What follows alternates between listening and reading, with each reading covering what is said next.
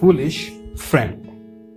In this spot, they sold all three gems, the merchant's son serving as their agent. The considerable capital thus obtained he laid before the prince, who, having appointed the son of a man of learning his prime minister, planned to seize the kingdom of the monarch of that country, and made the merchant's son his secretary of the treasury. He then, by offering double pay, assembled an army of picked elephants, horse, and infantry, began hostilities with a prime minister intelligent in six expedients, killed the king in the battle, seized his kingdom, and himself became king. Next, he delegated all burdensome administrative functions to his two friends and consulted his ease in a life of graceful luxury. After a time, as he dallied now and then in the ladies' apartments, he made a pet and a constant companion of a monkey from the stable nearby. For it is well known fact that kings take naturally to parrots, partridges, pigeons, rams, monkeys, and such creatures. In course of time, the monkey, regaled with a variety of dainties from the royal hand, grew to be a big fellow and became an object of respect to entire court. The king indeed felt such confidence in the monkey and such affection that he made him his personal sword bearer. Now the king had near his palace a pleasure grove made charming by clumps of trees of various species. When springtime came, he perceived how delightful was his growth, since it advertised the glory of love in the humming of swarms of bees, and was fragrant with the perfumes of crowding blossoms. He therefore entered it with his queen in passion of love, and all his human retinue were left behind at the entrance. After a period of delighted wandering and gazing, the king grew weary and said to the monkey, I shall rest and sleep a moment in this arbor. You must keep careful watch to prevent anyone from disturbing me. With this, he went to sleep. Presently, a bee, drawn by the fragrance of flowers of musk and other perfumes, hovered over him and alighted on his head. On seeing this, the monkey angrily thought, what under my very eyes this wretched creature looks upon the king? And he undertook to drive him away. But when the bee, for all his efforts, continued to approach the king, the monkey went blind with rage, drew his sword, and fetched a blow at the bee, a blow that split the king's head. And the queen, who was sleeping beside him, started up in terror, screaming when she beheld the incomprehensible fact. You fool, you monkey! The king trusted you, how could you do it? Then the monkey told what had happened, after which everybody, by common consent, scolded him and shunned him. So there is a reason in saying that one should not make friends with a fool, in as much as the monkey killed the king.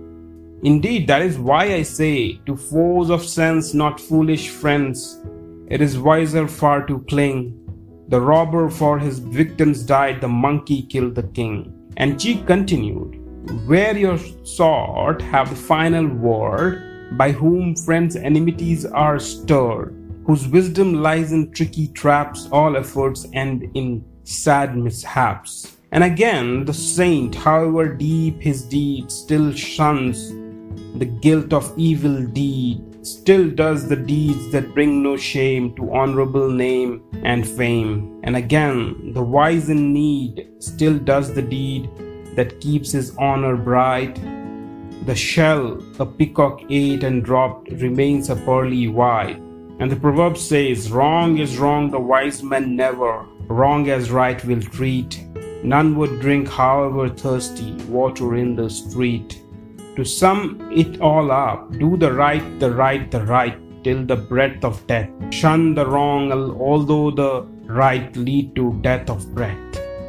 Hereupon, being a tortuous minded creature, whom a sermon advocating such a moral standard was sheer poison, Victor slunk away. At this moment, Rusty and Lively, their minds blinded by rage, renewed the battle. But when Rusty had killed Lively, his wrath subsided into pity at the memory of past affection. He wiped his weeping eyes with a blood smeared paw and penitently said, Ah, me, it was very wrong. Lively was almost my second life.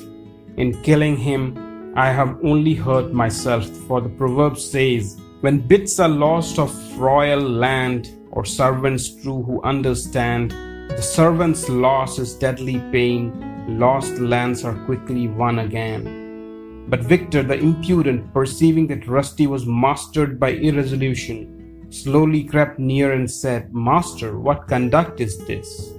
To show yourself irresolute after slaying a rival?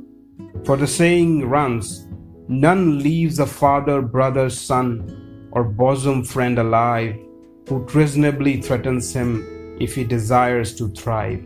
Likewise, a king compassionate, a careless magistrate, a wilful wife or friend, whose thoughts to treason tend, a guzzling Brahmin or a sulky servitor, with all who do not know their business, let them go. Go however far to find honest joy, learn from any who is wise, though a boy. Give your life the altruist bliss to win, cut your very arm away if it's sin and the morality of kings has nothing in common with that of ordinary man. As the proverb says, to ruling monarchs let no trace of common nature cling, for what is vice in other man is virtue in a king. And once more, king's policy is fickle like a woman of the town, for now it hoards its money up, now flings it careless down. It is rough and flattering by turns, it is kind and cruel too, exacting much and giving much, at once it's false and true. Hereupon, Cheek, since Victor did not return, drew near, sat beside the lion, and said to Victor, Sir, you know nothing of the business of administration, since the stirring of strife means the destruction of those who had enjoyed mutual friendship. It is not the practice of genuine counselors when objects of ambition are attainable through conciliation, bribery, or intrigue, to advise the matter to fight his own servant, so bringing him into deadly danger. As the proverb says, the god of wealth, the god of war, the god of water, and the god of fire have planned to win, then lost the fights they planned, for a victory is not a thing that man or gods command. And besides, no wisdom lies in fighting, since it is fools who fight. The wise discover in wise books what course is wise and right, and wise books in the course that is not violent delight. Therefore, a counselor should under no circumstances advise his master to fight. And there is another wise saying where the place harbors servants, kindly, modest, pure, death to enemies and death to avarice's lure. Foes may struggle, but the royal honor is secure. And therefore, speak the truth, though harsh it be, blarney it is true and enmity. And again, when the royal servants asked or not, indulge in pleasant lies that led the royal mind astray, the royal glory dies. Furthermore, counselors should be consulted servilely by the master, who should thereupon make his decision concerning the advice given by each as tending to the king's loss or profit. For it happens at times that even an established fact seems otherwise to a wandering judgment.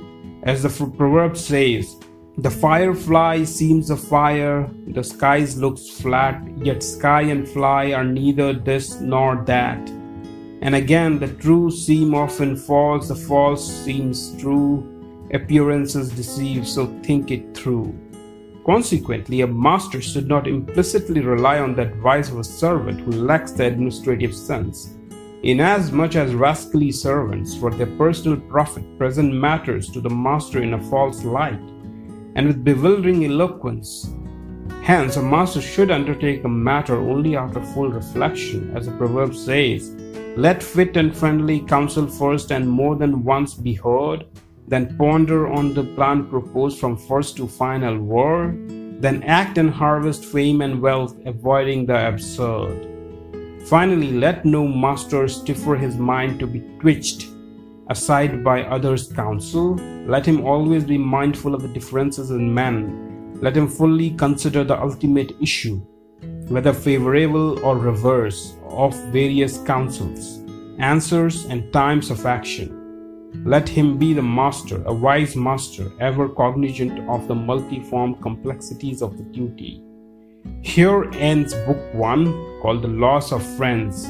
The first verse runs The forest, lion, and the bull were linked in friendship, growing full. A jackal then estranged the friends for greedy and malicious ends.